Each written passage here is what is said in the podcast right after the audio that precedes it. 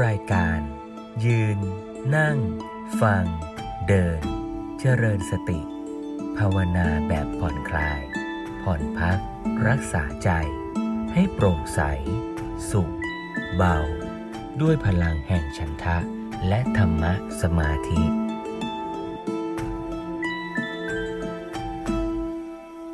ตอนต่อมาที่จะฟังต่อในวันอาทิตย์นี้และอาทิตย์หน้าเนี่ย ก็คือว่า สิ่งที่ถูกสังเกตคือรูปนามขันห้าแล้วใครไปเป็นผู้สังเกต ผู้ที่ไปสังเกตรูปนามขันห้าเนี่ย จะพูดว่าคือเราเป็นตัวบุคคล ก็คงจะก็ถูกในแง่สมมุตินะนะ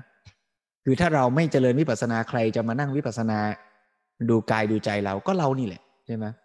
แต่ถ้าพูดในแง่สภาวะธรรมเนี่ย สภาวะของ การไปสังเกตเนี่ยก็ต้องเป็นสิ่งที่มันรู้อารมณ์ได้ ก็คือพวกจิตเจตสิกนั่นแหละ คือสภาวะจิตที่ไปรู้ เช่นพูดว่า เราเดินจงกรม แล้วเราก็รู้อาการที่เท้ากระทบพื้น อาการเท้ากระทบพื้นมีอาการหนักๆร้อนๆอุ่นๆไอ้หนักๆร้อนๆอุ่นๆเนี่ยคือรูปประขัน คือรูปธรรม เป็นหนึ่งในวิปัสสนาภูมิ เป็นสิ่งที่ถูกสังเกต แล้วถามว่าตอนที่เรารู้อุ่นๆ เนี่ย ใครรู้ ใครไปสังเกต มันก็คือสภาวะรู้ตัวหนึ่งเนี่ยที่ไปรู้อุ่นใช่ไหมฮะแต่ว่าไอ้จิตหรือการรู้ที่ว่านี้ในชีวิตประจำวันเนี่ย เราก็มีจิตนะ แต่ เราไม่รู้แบบการเจริญวิปัสสนา เรานั่งคิดใจลอยๆไปมันก็มีจิตนะ แต่มันไม่เป็นวิปัสสนา เพราะฉะนั้นตอนที่จิตมันไปรู้อารมณ์ แล้วมันเป็นวิปัสสนาได้เนี่ยสภาวะที่เป็นองค์ประกอบสำคัญในจิตนั้นคืออะไร ถ้าตอบแบบง่ายๆ กว้างๆ ก็คือแบบมีสติไปรู้ ใช่ไหมครับมีสติไปรู้อารมณ์นั้น แล้วในขณะที่มีสติไปรู้ก็พิจารณาใส่ใจด้วยนะเรียกว่าปัญญาใช่ไหมหรือจะเรียกแบบย่อๆ เข้าชุดกันว่า สติสัมปชัญญะก็เอาก็แปลว่า ต้องมีสติไปกำหนดรู้ รูปนามขันห้าตามความเป็นจริงอ่าบางทีเราก็พูดแบบนี้ แสดงว่า สติก็เป็นผู้ไปรู้ หรือเป็น ส่วนประกอบสำคัญในจิตที่ไปรู้รูปนาม สติเป็นตัวประกอบสำคัญ แต่ว่าตัวประกอบสำคัญในจิตที่ไปรู้รูปนามขันห้าเพื่อทำการเจริญวิปัสสนากรรมฐานเนี่ยถ้าว่าโดยรายละเอียดแล้วไม่ได้มีสติเพียงตัวเดียว แต่ยังมีส่วนประกอบ พักพวก อีกหลายตัว ที่ประกอบร่วมกันในภารกิจ ที่เรียกว่าวิปัสสนากรรมฐานเนี่ยคือจิตที่จะไปกำหนดรู้รูปนามเนี่ยจะต้องมีองค์ประกอบ นอกจากมีสติมีปัญญา ยังจะต้องมีฉันทะมีวิริยะ มีความจดจ่อใส่ใจ มีศรัทธา มีวิริยะ มีสติ มีสมาธิ มีปัญญา ทั้งหมดเนี่ยคือตัวประกอบอยู่ในจิต ที่ไปกำหนดรู้รูปนาม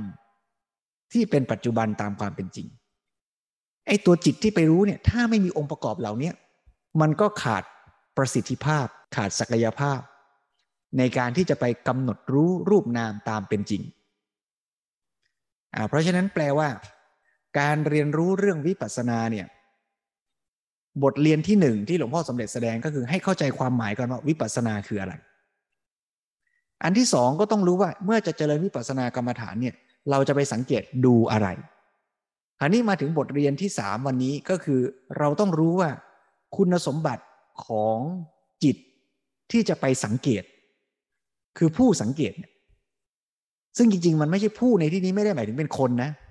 แต่คือสภาวะของจิตที่จะไปทำการสังเกตนั้นน่ะมันจะต้องมีลักษณะคุณสมบัติยังไงอะจึงจะทำให้กระบวนการสังเกตนั้นเนี่ยมันเกิดผลสำฤทธิ์ได้ดี ก็คือองค์ธรรมที่เป็นตัวประกอบในจิตที่จะไปทำงานเจริญวิปัสสนากรรมฐาน เพื่อให้เกิดการ เข้าใจรูปนามขันห้าตามความเป็นจริง เมื่อเข้าใจรูปนามขันห้าตามเป็นจริง ก็จะเกิดปัญญาละอวิชชาได้ ก็จะบรรลุธรรม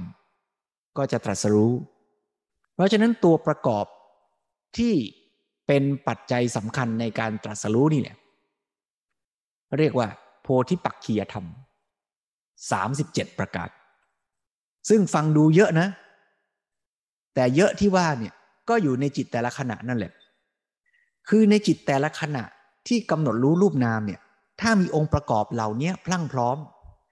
ก็จะทำให้กระบวนการสังเกตในขณะนั้นเสี้ยววินาทีนั้นเป็นการสังเกตที่มีประสิทธิภาพ เพราะฉะนั้นถ้าพูดมาถึงตรงนี้ก็แปลว่า หน้าที่ของผู้ปฏิบัติหนึ่งรู้หลักการให้ชัดว่าวิปัสสนาคืออะไรสองรู้ว่าจะฝึกวิปัสสนากรรมฐานต้องสังเกตดูอะไร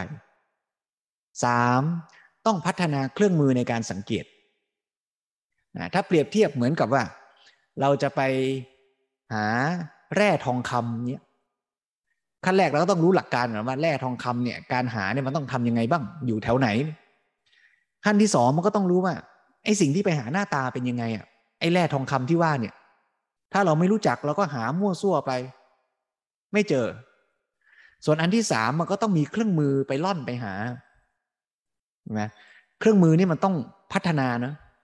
ต้องฝึกให้เครื่องมือมีประสิทธิภาพ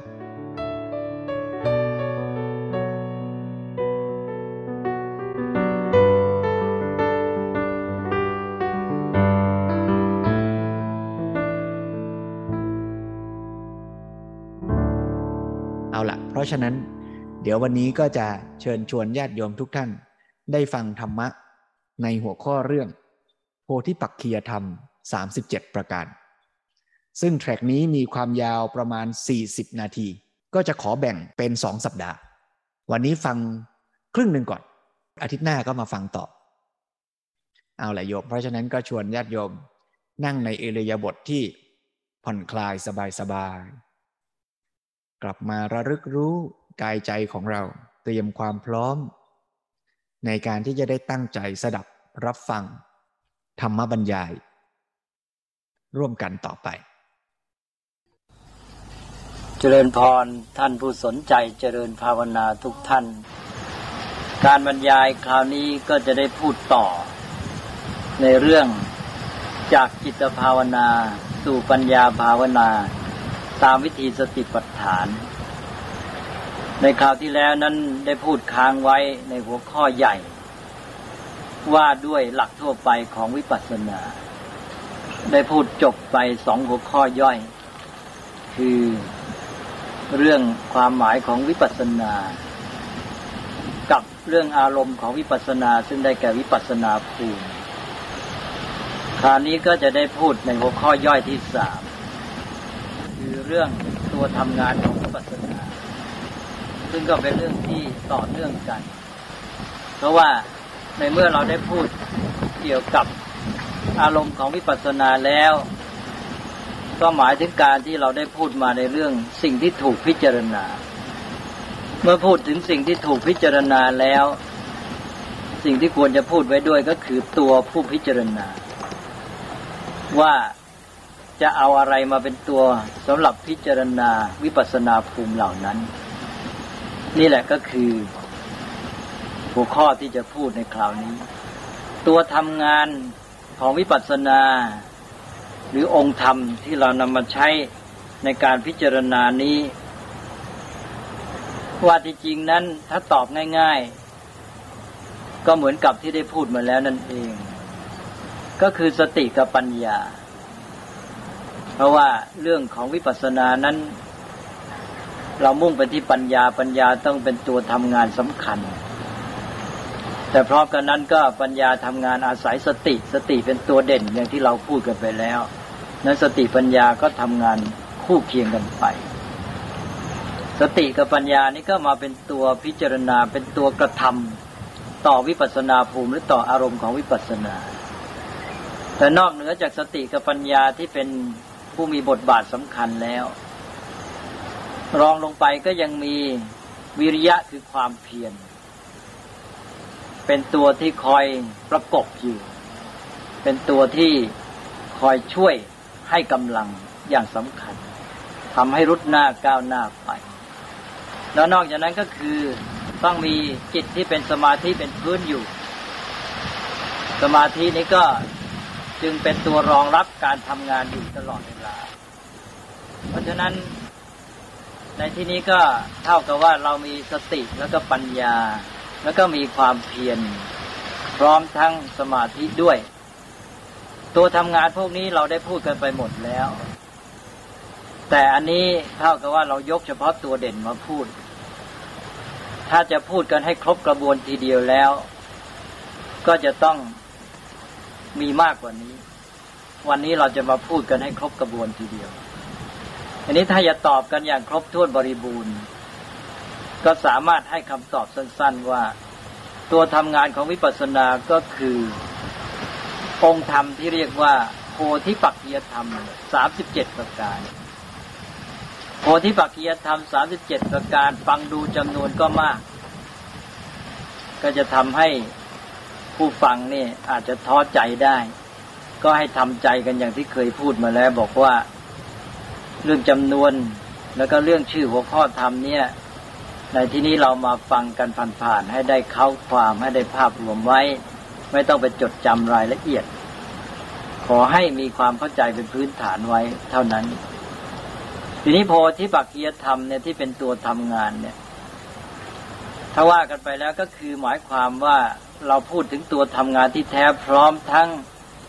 ตัวประกอบที่มาช่วยสนับสนุนทั้งหมดด้วย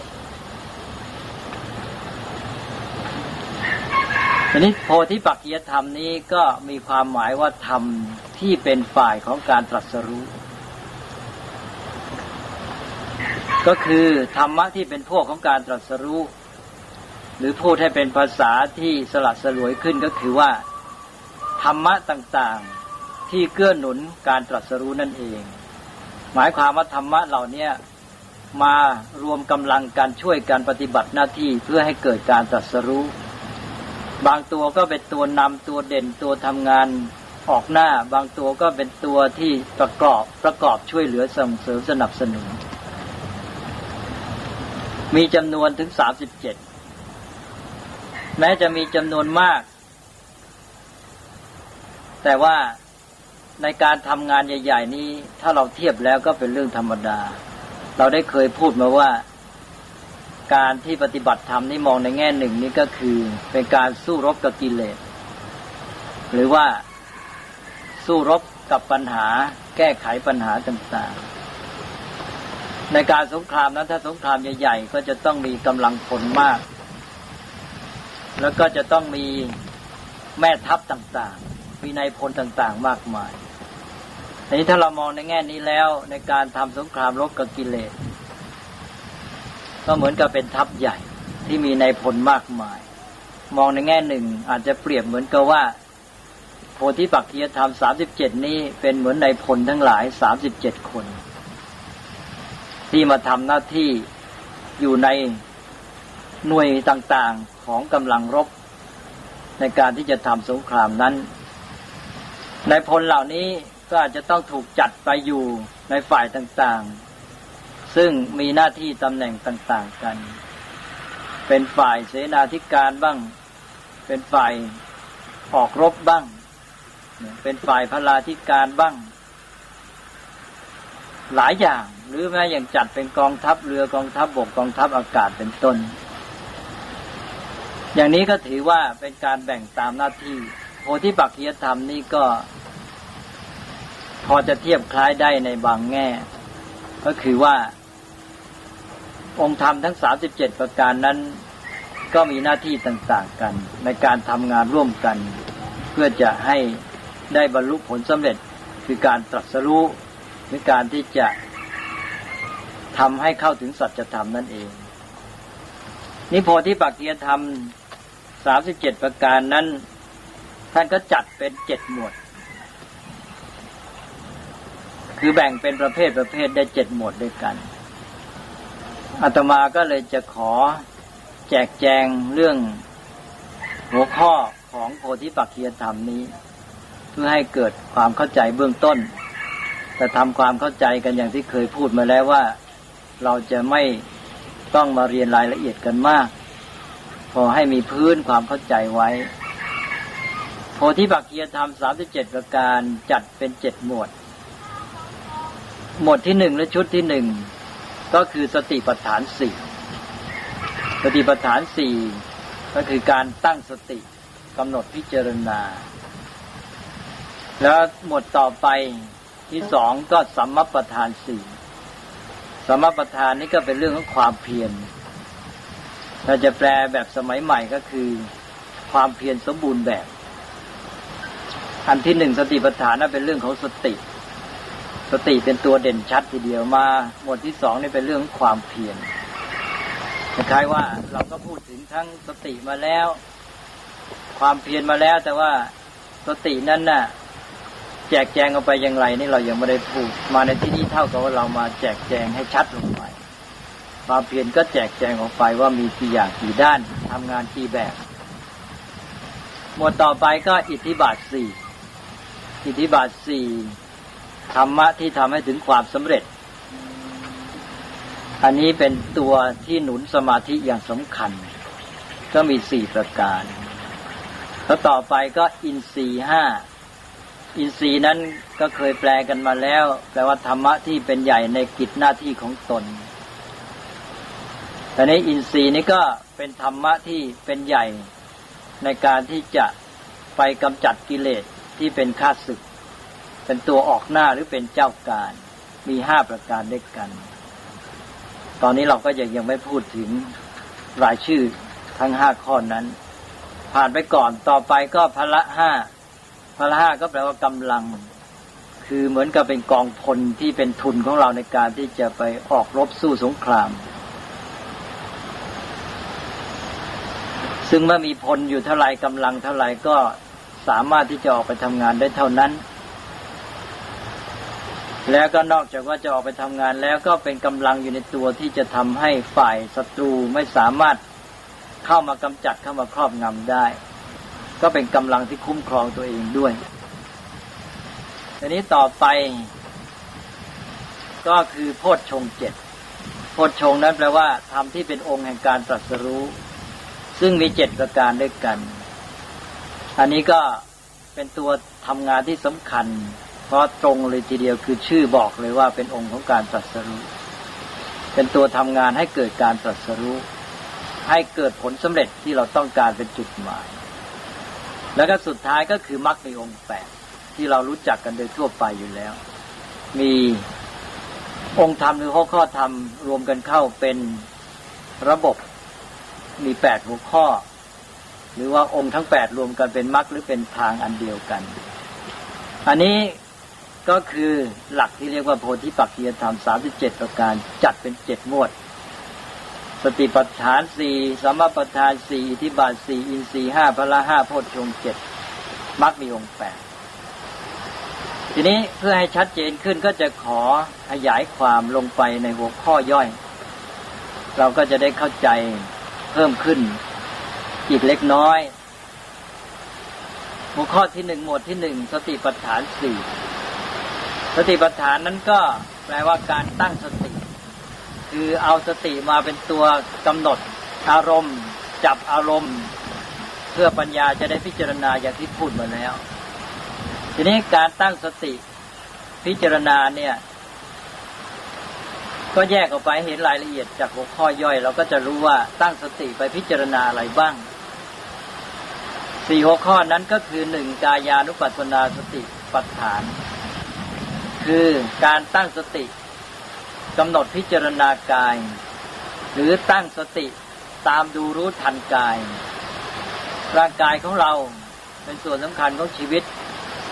มีความเคลื่อนไหวเป็นไป มีองค์ประกอบอะไรอย่างไรนี่ ก็เอาสติมากำหนดพิจารณา ตามดูรู้ทัน ต่อไป ข้อที่สองเวทนานุปัสสนาสติปัฏฐาน การตั้งสติตามดูรู้ทันเวทนา คือตามดูรู้ทันความรู้สึก สุขทุกข์สบายไม่สบายหรือเฉยเฉยที่เป็นไปอยู่ในร่างกายจิตใจของเราแล้วต่อไปสามจิตานุปัสสนาสติปัฏฐาน การตั้งสติตามดูรู้ทันจิต หรือรู้ทันสภาพจิตใจของเรา เวลานั้นขณะนั้นนั้นจิตใจของเรามีสภาพเป็นอย่างไร เป็นจิตใจที่เศร้าหมองผ่องใสอะไรต่างๆ นี้ เราก็ตามดูรู้ทัน ตามที่มันเป็นอยู่ในปัจจุบันอย่างที่พูดมาแล้วว่าวิปัสสนานั้นกำหนดอารมณ์ปัจจุบัน แล้วต่อไปสี่ธรรมานุปัสสนาสติปัฏฐาน การตั้งสติตามดูรู้ทันธรรมธรรมก็คือสิ่งที่จิตใจของเราเนี่ยได้นึกได้คิด สิ่งที่มีอยู่ในจิตใจของเรา แม้แต่เป็นความดีความชั่วที่มันเกิดมีขึ้นในจิตใจของเรานี่ ตามดูรู้ทันมันหมด นี่ก็เป็นเรื่องของสติปัฏฐานซึ่งเราจะได้พูดกันต่อไปข้างหน้าอีกในที่นี้ก็เป็นเพียงให้ได้ยินหัวข้อไว้ ต่อไปหมวดที่สองสมประธานสี่สมประธานนี่เมื่อกี้บอกแล้วว่าแปลว่าความเพียรแบบสมบูรณ์แบบ หรือความเพียรชอบ ความเพียรสมบูรณ์แบบนี้ก็คือความเพียรที่มีสี่ด้านด้วยกัน เราใช้ความเพียรพยายามนี่เพื่ออะไรบ้าง อันที่หนึ่งก็คือว่า สิ่งที่ไม่ดีไม่งามไม่เป็นประโยชน์ เป็นโทษเป็นความเสียหาย เราก็ต้องระวัดระวัง เพียรพยายามระมัดระวังป้องกันไม่ให้มันเกิดขึ้น ความเพียรข้อที่หนึ่งก็คือความเพียรแบบนี้ คือความเพียรระวัง ป้องกัน สิ่งที่ไม่ดีไม่งาม สิ่งที่เสียหายเป็นโทษ ไม่ให้เกิดขึ้นสิ่งที่ไม่ดีไม่งามเป็นโทษเสียหายนี่เราเรียกว่าอากุศล เพราะฉะนั้นความเพียรข้อที่หนึ่งก็คือ การเพียรพยายามระวังป้องกัน อกุศลที่ยังไม่เกิดไม่ให้เกิดขึ้น เรียกเป็นภาษาพระว่าสังวรประทาน หรือสังวรประทาน ต่อไป ประการที่สองก็คือว่าในกรณีที่อกุศล คือสิ่งที่ไม่ดีไม่งามเป็นโทษเสียหายนั้น เกิดขึ้นแล้ว จะทำอย่างไร เราก็ต้องเพียรพยายามที่จะแก้ไขกำจัดทำให้หมดสิ้นไป เพราะฉะนั้นก็มีความเพียรประเภทที่สองคือความเพียรพยายามแก้ไขกำจัดอกุศลที่เกิดขึ้นแล้วให้หมดสิ้นไป อันนี้เรียกว่า ปหานประทาน ต่อไปประการที่สามฝ่ายกุศลบ้าง สิ่งที่ดีงามเกื้อกูลเป็นประโยชน์ ที่เรียกว่ากุศลนั้นที่ยังไม่เกิด เราก็ควรเพียรพยายามทำให้เกิดขึ้น การเพียรพยายามทำสิ่งที่ดีงามเกื้อกูลเป็นประโยชน์ให้เกิดขึ้น หรือทำกุศลที่ยังไม่เกิดให้มันเกิดขึ้นนี้ ก็เป็นความเพียรข้อที่สามเรียกว่าภาวนาประทานแปลว่าความเพียรพยายาม ที่จะเจริญหรือทำให้เกิดให้มีขึ้น ต่อไปทีนี้ ในกรณีที่กุศลหรือสิ่งที่ดีงามเกื้อกูลเป็นคุณประโยชน์นั้น มีเกิดขึ้นแล้ว เราก็ควรจะเพียรพยายามที่จะรักษาไว้และส่งเสริมให้เพิ่มพูนขึ้นไปจนกระทั่ง บริบูรณ์ไพบูรณ์ก็เป็นความเพียรประเภทที่สี่หรือด้านที่สี่ เรียกชื่อว่าอนุรักษณาประทานแปลว่าความเพียรในการรักษาตกลงว่าเขามีความเพียรสี่อย่างหนึ่งสังวรประทานเพียรระวังป้องกันอกุศลที่ยังไม่เกิดนี้ให้เกิดขึ้นสองปหานประทานเพียรกำจัดอกุศลที่เกิดขึ้นแล้วให้หมดไปสามภาวนาประทานเพียรทำกุศลที่ยังไม่เกิดให้เกิดขึ้น แล้วก็สี่อนุรักษณาประทาน เพียร ทำกุศลที่เกิดขึ้นแล้ว ให้เจริญเพิ่มพูนขึ้นไป จนกระทั่งเจริญไพบูรณ์นี่ก็เป็นความเพียรสี่ด้าน ความเพียรพยายามอย่างนี้จึงเรียกว่าสมบูรณ์แบบ เพราะว่าความเพียรอะไรก็คงไม่มีเกินไปจากนี้ หลักความเพียรอันนี้เอามาใช้ในชีวิตเป็นประจำวันก็จะเป็นประโยชน์ได้มาก นี้ต่อไปหมวดที่สามก็เรียกว่า อิทธิบาทสี่อิทธิบาทนั้นเราได้รู้จักกันมากแล้ว ก็แปลว่า ธรรมะที่ทำให้ถึงความสำเร็จ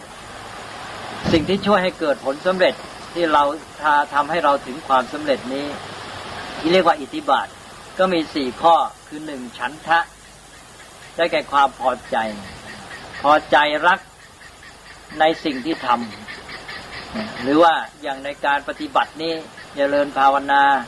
ทำวิปัสสนาเราก็มีฉันทะ มีความพอใจในการเจริญวิปัสสนา เราต้องการเราพอใจในกุศลธรรมต้องการเจริญกุศลให้มากขึ้น เมื่อเห็นสิ่งใดเป็นประโยชน์เราต้องการทำสิ่งนั้นอย่างนี้ก็เรียกว่าฉันทะ ฉันทะนี่เป็นสิ่งสำคัญ เป็นตัวที่จะทำให้เราเกิดความเพียรพยายามแล้วก็เป็นตัวหนุนสมาธิอย่างสำคัญ ทีนี้ต่อจากฉันทะก็คือวิริยะความเพียร ความเพียรความมีใจกล้าหาญเข้มแข็งมีกำลังใจ สู้ เดินหน้าไม่ท้อถอย มีภาระก็แบกก็หามไป เรียกว่าสู้กิจสู้งานอันนี้เรียกว่าเป็นวิริยะ เป็นอิทธิบาทประการที่สองต่อไปประการที่สามก็จิตตะคือความมีใจฝักใฝ่เอาใจจดจ่อ มีใจรับผิดชอบกับเรื่องที่ทำนั้น ไม่ปล่อยใจให้ฟุ้งซ่านไปในเรื่องอื่นๆ อันนี้ก็เป็นสิ่งที่สำคัญเหมือนกันในการที่จะสร้างความสำเร็จ และต่อไปประการที่สี่ก็วิมังสา วิมังสาก็ แปลว่า ความสอดส่อง การตรวจตรา การไตรตรองพิจารณา อันนี้เป็นเรื่องของปัญญา ก็เป็นเรื่องสำคัญที่จะช่วยให้การกระทำต่างๆสำเร็จได้อิทธิบาทสี่ฉันทาวิริยะจิตตาวิมังสานี้ถือว่าเป็นตัวหนุนสำคัญของสมาธิ เราสามารถทำสมาธิให้เกิดขึ้นได้ด้วยอาศัยอิทธิบาทสี่นี้ ก็เป็นโพธิปักจียธรรมอีกหมวดหนึ่ง ต่อไปหมวดที่สี่ก็คือหมวดที่เรียกว่า อินทรีห้าอินทรีห้าแปลแล้วว่า ธรรมะที่เป็นใหญ่ในกิจในหน้าที่ของตน ซึ่งได้แก่หน้าที่ในการที่จะไปกำจัดกิเลสหรือแก้ไขปัญหาต่างๆ มีห้าประการด้วยกัน ก็คือศรัทธา ความเชื่อ ความเชื่อคือมีใจที่พุ่งแน่วไป ในสิ่งที่กระทำนั้นมีศรัทธา ในเรื่องของการบำเพ็ญวิปัสสนา เชื่อมั่นว่าจะทำให้เกิดผลดี อย่างนี้ก็เป็นตัวที่จะทำให้ไปกำจัด สิ่งที่จะเป็นอุปสรรคสำคัญในการ ปฏิบัติ ก็คือความไม่เชื่อ ความไร้ศรัทธาศรัทธาก็เป็นตัวสำคัญที่จะทำงานต่อจากศรัทธาก็คือวิริยะความเพียรก็เป็นตัวสำคัญเหมือนกันในการทำหน้าที่ในการที่จะออกหน้าไปรบกับกิเลส แล้วก็สติสติก็เป็นความระลึกได้ แล้วต่อจากนั้นก็สมาธิความมีใจตั้งมั่น แล้วสุดท้ายก็ปัญญา ความรู้เข้าใจท่องแท้ รู้เข้าใจตามความเป็นจริง อันนี้เรียกว่าเป็นอินทรีย์ เป็นตัวเจ้าการในการที่จะทำงาน เราจะดูว่าบุคคลนั้นมีความพร้อมที่จะไปปฏิบัติหน้าที่ในการที่จะทำกิจงานให้สำเร็จโดยเฉพาะในการทำงานทางด้านภาวนานี้ก็ต้องดูที่อินทรีย์นี้ว่าเขามีอินทรีย์แก่กล้า เพียงพอหรือไม่ ถ้าเขามีอินทรีย์แก่กล้าก็หมายความว่าเขาพร้อมที่จะออกหน้าหรือออกเดินไปในการที่จะปฏิบัติบำเพ็ญภาวนาได้ นี้ถ้าหากว่ามันย่อหย่อนก็จะต้องพยายามบ่มอินทรีย์ให้แก่กล้าขึ้นไป นี้ต่อไปหมวดที่ห้าเรียกว่าพละห้าพละก็คือกำลังกำลังที่เป็นทุนของเราอยู่ อยู่ในตัวของเรา เราก็ดูว่าทุนในตัวที่เป็นกำลังนี้ เรามีมากมีน้อยแค่ไหนก็ดูจากองค์ธรรมที่เป็นพละห้ามีได้แก่หนึ่งก็ศรัทธา ความเชื่อมั่นสองวิริยะความเพียรสามสติ ความระลึกได้สี่สมาธิความมีใจตั้งมั่น แล้วก็ห้าปัญญา ความรู้เข้าใจท่องแท้ชัดเจนตามเป็นจริงห้าข้อนี้จะสังเกตเห็นว่า ทุกข้อเหมือนกับอินทรีห้า คือองค์ธรรมทั้งหมดซ้ำกันหมดทำไมจึงเป็นอย่างนี้ก็อาจจะตั้งคำถามขึ้นมา เป็นข้อสงสัย อันนี้ก็เป็นเรื่องที่ว่าเกี่ยวกับการปฏิบัติหน้าที่ องค์ธรรมเดียวกันเมื่อทำหน้าที่คนละอย่าง ก็อาจจะเรียกชื่อต่างกันไป ในกรณีที่องค์ธรรมห้าข้อนี้ทำหน้าที่ในการออกหน้าเป็นเจ้าการในการที่ไปสู้รบกับกิเลส ในการที่จะไปปฏิบัติบำเพ็ญภาวนา อันนั้นเราเรียกว่าเป็นอินทรีย์ เป็นตัวที่จะไปกำจัดกิเลสที่เป็นข้าศึก แต่ในกรณีที่มันเป็นทุนอยู่ภายในตัวเรา เป็นกำลังอยู่ภายในที่จะคุ้มกันตัวเรา ให้เราไม่อยู่ในอิทธิพลความครอบงำของกิเลส กิเลสไม่สามารถเข้ามาทำลายเราได้หรือครอบงำเราได้ ในกรณีนั้นถือว่าทำหน้าที่ในฐานะที่เป็นพละ ก็ให้มองความแตกต่างโดยการทำหน้าที่อย่างนี้ ว่าเป็นอินทรีห้ากับพละห้านั้น องค์ธรรมเดียวกันทำหน้าที่คนละสถาน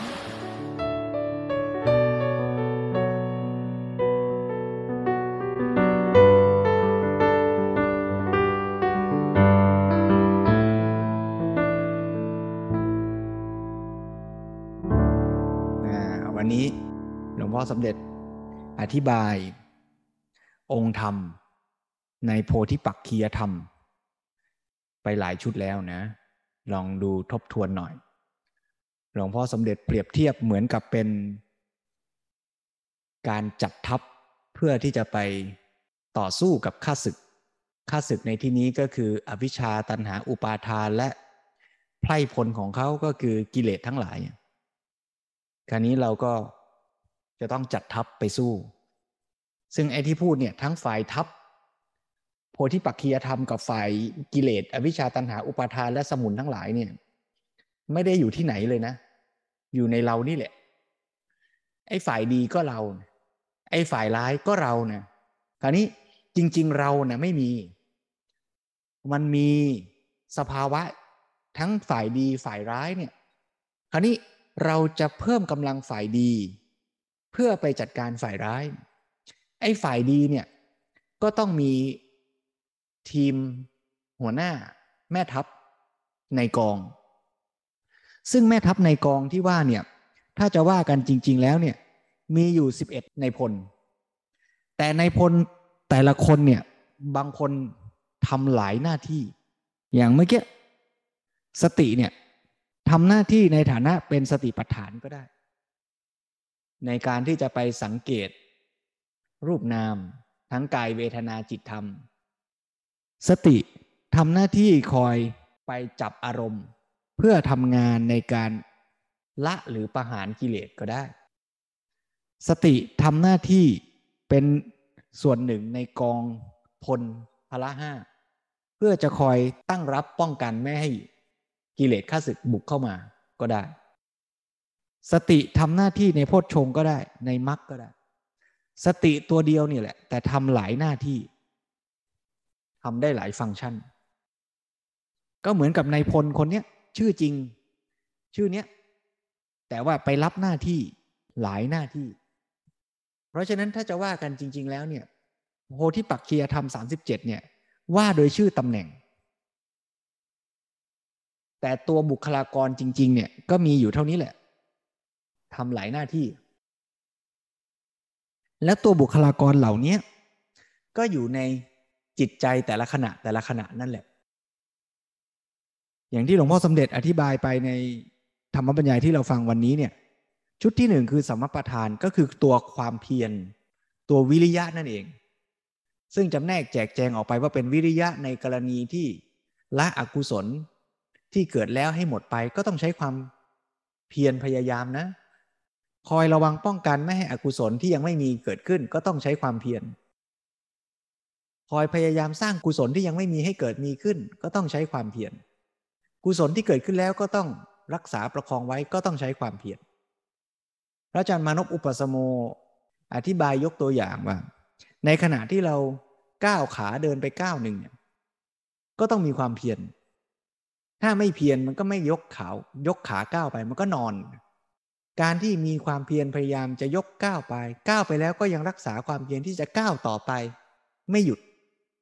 นะอย่างเนี้ยคืออาการของความเพียรอิทธิบาทสี่เริ่มตั้งแต่ฉันทะ ใจที่เห็นคุณค่าเห็นประโยชน์ อยากจะเจริญวิปัสสนากรรมฐาน อยากจะกำหนดอารมณ์กรรมฐาน ถ้าไม่มีฉันทะไม่อยากกำหนดก็นั่งใจลอยๆ ไม่อยากกำหนดอารมณ์ พอมีความอยากจะกำหนดอารมณ์ ก็ต้องมีความเพียรถ้าไม่เพียร ใจมันก็ลอยๆออีกแหละ มันก็ต้องพยายามที่จะไปรู้พยายามไปใส่ใจ การใส่ใจนี่ต้องใช้พลังงานส่วนหนึ่ง และในขณะที่ใส่ใจก็ต้องจดจ่ออยู่กับสิ่งนั้น ถ้าไม่จดจ่อมันก็ฟุ้งซ่านไปทั่ว แล้วเมื่อจดจ่อแล้วก็ต้องพิจารณาว่าไอ้สิ่งนั้นมันเป็นยังไงอะ มันตั้งอยู่มันเปลี่ยนแปลงดับไปยังไง เพราะฉะนั้นในขณะเดียวที่ผู้ปฏิบัติกำหนดอาการที่เท้ากระทบพื้น หรือผู้ปฏิบัติกำหนดอาการที่ลมกระทบปลายจมูก ในขณะนั้นก็ต้องใช้ขุนพลเหล่านี้ประกอบอยู่ในจิตขณะที่กำหนดรูปนามนั่นแหละ สติปัฏฐานนั่นก็แน่นอน ในการกำหนดอารมณ์รูปนามแต่ละครั้งแต่ละครั้งก็ต้องมีสติแน่ แต่ขึ้นอยู่กับว่าสติในขณะนั้นๆกำหนดอะไร ถ้าสติในขณะนั้นกำหนด กายก็เรียกว่ากายานุปัสนาสติปัฏฐาน ถ้าสติขณะนั้นไปกำหนดเวทนา ก็เรียกชื่อว่าเวทนานุปัสสนาสติปัฏฐาน ก็เป็นชื่อตำแหน่ง ในพลคือคนเดียวกันนั่นแหละคือสติ ส่วนอินทรีห้าพละห้าเป็นสภาวะ คือกำลังของผู้สังเกต ถ้าผู้สังเกตมีศรัทธา ก็จะทำให้เกิดความน้อมใจไปในการที่จะอยากปฏิบัติตาม เช่นว่า ฟังมาว่าวิปัสสนากรรมฐานต้องทำอย่างนี้อย่างนี้ เรามีศรัทธาเรามีความเชื่อว่าปฏิบัติแล้วดีเป็นประโยชน์ เราก็อยากจะน้อมใจไปที่จะกำหนด อย่างที่ตำราหรือครูบาอาจารย์บอกมา เมื่อมีใจน้อมไปศรัทธาที่อยากจะกำหนด ก็ต้องอาศัยความเพียรเช่นกัน เพราะต่อให้มีศรัทธาแต่ไม่เพียรก็ไม่กำหนด ในขณะที่กำหนดนั้นก็ต้องมีสติแน่นอนละ่ะ เป็นตัวเด่นในการที่จะระลึกดึงเอาอารมณ์ ที่มันปรากฏนั้นมาพิจารณา จิตใจก็ต้องจดจ่ออยู่กับอารมณ์นั้น แล้วก็มีปัญญาคือการมองดู มองดูในความหมายว่า ไปใส่ใจสังเกตให้เห็นความจริงของสิ่งนั้น อินทรีห้าพละห้าคือองค์ธรรมเดียวกัน แต่ทำหน้าที่ต่างกัน อินทรีย์ทำหน้าที่ลุกไปพละทำหน้าที่ตั้งรับ เดี๋ยวคราวหน้ามาฟังต่อในเรื่องของโพชฌงเจ็ดและมรรคมีองแปดซึ่งจะเห็นว่าเมื่อว่าโดยสรุปแล้วเนี่ยก็จะเป็นองค์ธรรมที่ซ้ำกันชุดนี้ คือไม่มีอะไรหลุดไปจากมรรคมีองแปดที่เพิ่มขึ้นมาก็คือศรัทธา ฉันทะ ปิติปัสสธิอุเบกขา ปิติปัสสธิอุเบกขาเป็นชุดของคุณสมบัติของใจศรัทธาฉันทะก็เป็นคุณสมบัติของใจ ที่จะ โน้มน้อมทำให้มีความอยากที่จะปฏิบัติศรัทธาก็เป็นปัจจัย เกื้อกูลกับฉันทะด้วย ให้อยากที่จะลงมือทำเพราะฉะนั้นถ้าเรามองในแง่นี้โยมจะเห็นว่า สิ่งที่เราต้องทำมันเลยมีสองส่วน ในการเจริญวิปัสสนากรรมฐานหนึ่งคือการพยายามไปสังเกตรูปนามตามเป็นจริง กับส่วนที่สองคือการพยายามฝึกพัฒนาเครื่องมือ คือขุนพลทั้ง 11 นายเนี่ยให้มีเรี่ยวแรงกำลัง ถ้าขุนพลมีกำลังก็จะไปทำภารกิจ คือการสังเกตรูปนามตามเป็นจริง ได้อย่างมีประสิทธิภาพ เพราะฉะนั้นถามว่าแล้วจะฝึกกำลังขุนพลนี้ยังไง เรื่องนี้มันก็น่าสนใจว่า ในขณะที่ทำการสังเกตรูปนามขันห้าตามเป็นจริงอยู่นั่นแหละ ก็เป็นการฝึกกำลังขุนพลไปด้วยในตัวนะ ซึ่งก็ไม่แปลก พลออกลบบ่อยๆ ก็เก่ง ในพลคนไหนไม่ค่อยออกลบก็ไม่เก่งนี่ยใช่ไหมเพราะฉะนั้นการออกรบทุกครั้ง ทุกครั้งการสังเกตรูปนามแต่ละครั้งแต่ละครั้งเนี่ยก็เป็นการเสริมกำลังขุนพลทั้ง 11 นายเนี้ไปในตัว นอกจากนั้น แม้ในชีวิตประจำวัน เราทำงานการต่างๆ เรามีความขยันขันแข็งไม่ซึมเศร้าห่อเหี่ยวหดหู่ในขณะที่เราทำงานนั้น ขุนพลที่ชื่อว่าวิริยะ ก็มีกำลังขึ้นด้วย ในทางตรงกันข้ามถ้าในชีวิตประจำวันเรา นาฬิกาปลุกก็นอนต่อ เอองานก็อย่าทำเลย ดูหนังดูละครดีกว่า ขี้เกียจ ไอ้วิริยะตัวเนี้ยตัวเดียวกันน่ะมันก็ค่อยๆ อ่อนแรง แฟบรีบหมดกำลังไปด้วย ถ้าอย่างนี้โยมจะเห็นไหมว่า ในชีวิตประจำวันเนี่ย ก็เป็นโอกาสในการสร้างเสริมพละกำลังของขุนพลเหล่านี้ด้วยในตัว แล้วก็จะเห็นว่าที่เราพูดว่ามักมีองค์แปดเนี่ย ก็คือการพัฒนากำลังของขุนพลเหล่านี้ด้วย ซึ่งสามารถ ทำได้ในทุกขณะของชีวิต ซึ่งมักมีองค์แปดก็สรุปย่อลงเป็นศีลสมาธิปัญญานั่นแหละ พอพูดมาตรงนี้ก็จะทำให้เห็นว่า การดำเนินชีวิตตามหลักทางสายกลาง ตามหลักไตรสิกขาเนี่ยก็คือวิธีปฏิบัติดำเนินชีวิตเพื่อพัฒนาคุณธรรม สภาวะธรรมที่ดีงามและเกื้อกูล ต่อการปฏิบัติวิปัสสนากรรมฐาน นั่นขั้นหนึ่ง แล้วในขณะดำเนินชีวิตประจำวันนั่นแหละ เมื่อขุนพลเหล่านี้มีกำลัง แล้วสังเกตเห็นรูปนามตามเป็นจริง ก็เป็นการเจริญวิปัสสนาในชีวิตประจำวันด้วย เมื่อเรามีเวลาอาทิตย์ละวันหนึ่ง หรือทุกเย็นของแต่ละวัน หรือทุกเช้าของแต่ละวัน เราก็มาเจริญวิปัสสนากรรมฐานตามรูปแบบ เช่นการนั่งสมาธิการเดินจงกรมก็เป็นการที่ทำให้ขุนพลที่มีกำลัง พัฒนาฝึกซ้อมมาดีเนี่ยมาปฏิบัติหน้าที่ ปฏิบัติภารกิจ อย่างเป็นจริงเป็นจัง สักยี่สิบนาทีสามสิบนาทีก็เอา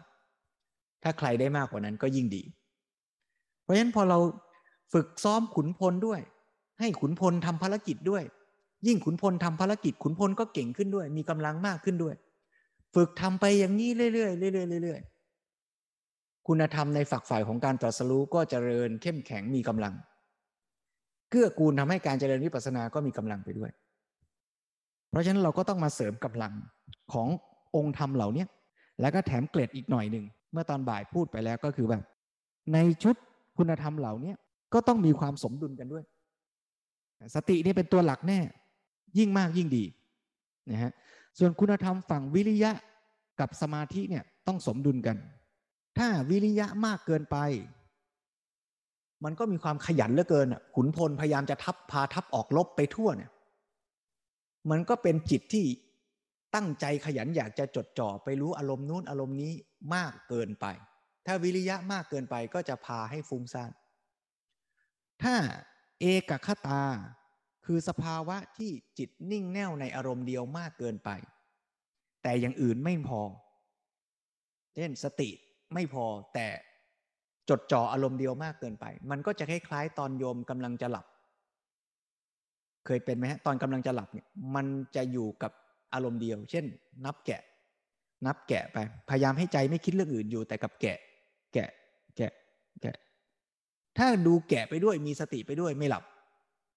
แต่ถ้าดูแกะอย่างเดียวแล้วไม่มีสติหลับ เพราะฉะนั้นการมีเอกคตามากไป ก็จะไปในทางง่วง แต่ถ้ามีสติมากไว้ไม่ง่วง มีสติมากไว้แล้ววิริยะกับเอกคตา ให้พอๆกัน พอๆกันในที่นี้ไม่ใช่หมายถึงให้น้อยพอๆกัน ต้องให้มากขึ้นมากขึ้น พอๆกันนะฮะส่วนอีกคู่หนึ่งก็คือศรัทธากับปัญญา ถ้าศรัทธามากไปก็โน้มน้อม เชื่อไปเลยโดยไม่พิจารณาให้เห็นจริงด้วยตนเอง ปัญญามากไปก็คิดเอาเองหมด ไม่ฟังใคร ก็ต้องสมดุล เอาละเพราะฉะนั้นวันนี้ก็ชี้ชวนให้โยมเห็น สรุปรวมความอีกทีหนึ่งก็คือว่า หลวงพ่อสมเด็จอธิบายเรื่องแรกเมื่อหลายสัปดาห์ก่อนคือวิปัสสนาคืออะไร หลักการสำคัญคือกำหนดรู้สังเกต รูปนามขันห้าที่เป็นปัจจุบันตามความเป็นจริง เรื่องที่สองชี้ให้เห็นว่า สิ่งที่ถูกรู้ หรือสิ่งที่ถูกสังเกตคืออะไร ก็คือวิปัสสนาภูมิ สัปดาห์นี้พูดถึงตัวผู้สังเกต คือจิตนั่นแหละ แต่จิตที่จะไปสังเกตได้มีประสิทธิภาพ ต้องมีขุนพลเหล่านี้ประกอบอยู่ในจิตนั้น ขุนพลเหล่านี้มีหลายตำแหน่งหลายชื่อ จะชื่ออะไรก็แล้วแต่นะหน้าที่ของเราก็คือบ่มเพาะพัฒนาขุนพลเหล่านี้ แล้วให้ขุนพลเหล่านี้ไปทำภารกิจ คือกำหนดรู้รูปนามตามเป็นจริง ต้องไปรู้รูปนามนะ ไม่ใช่ว่าขุนพลมีกำลังแล้ว ไปดูบัญญัติ ไปดูสมมุติบัญญัติอ่าอย่างนี้ก็ไม่ได้วิปัสสนา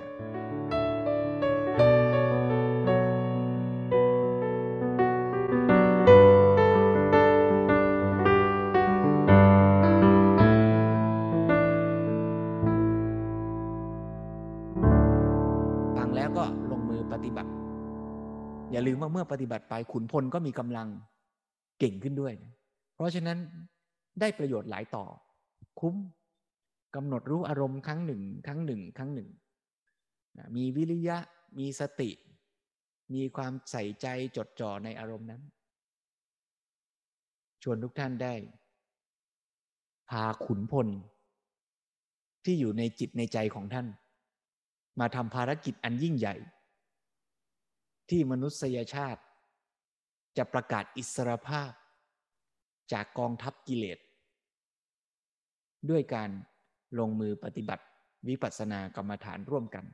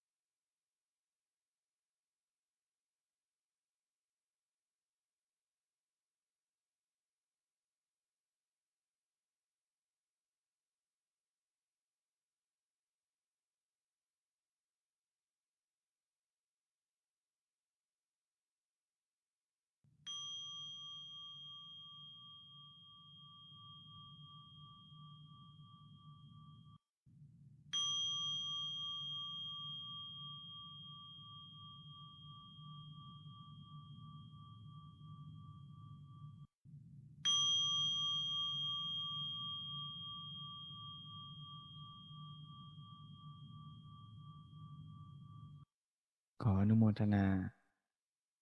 จิตใจที่เป็นกุศล พร้อมทั้งขุนพลทั้งหลาย ในการ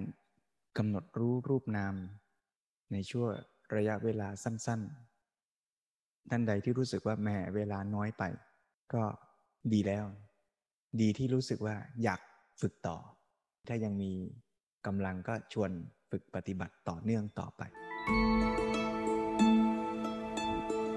ยืน นั่ง ฟัง เดิน เจริญสติ ด้วยพลังแห่งฉันทะ และธรรมะสมาธิ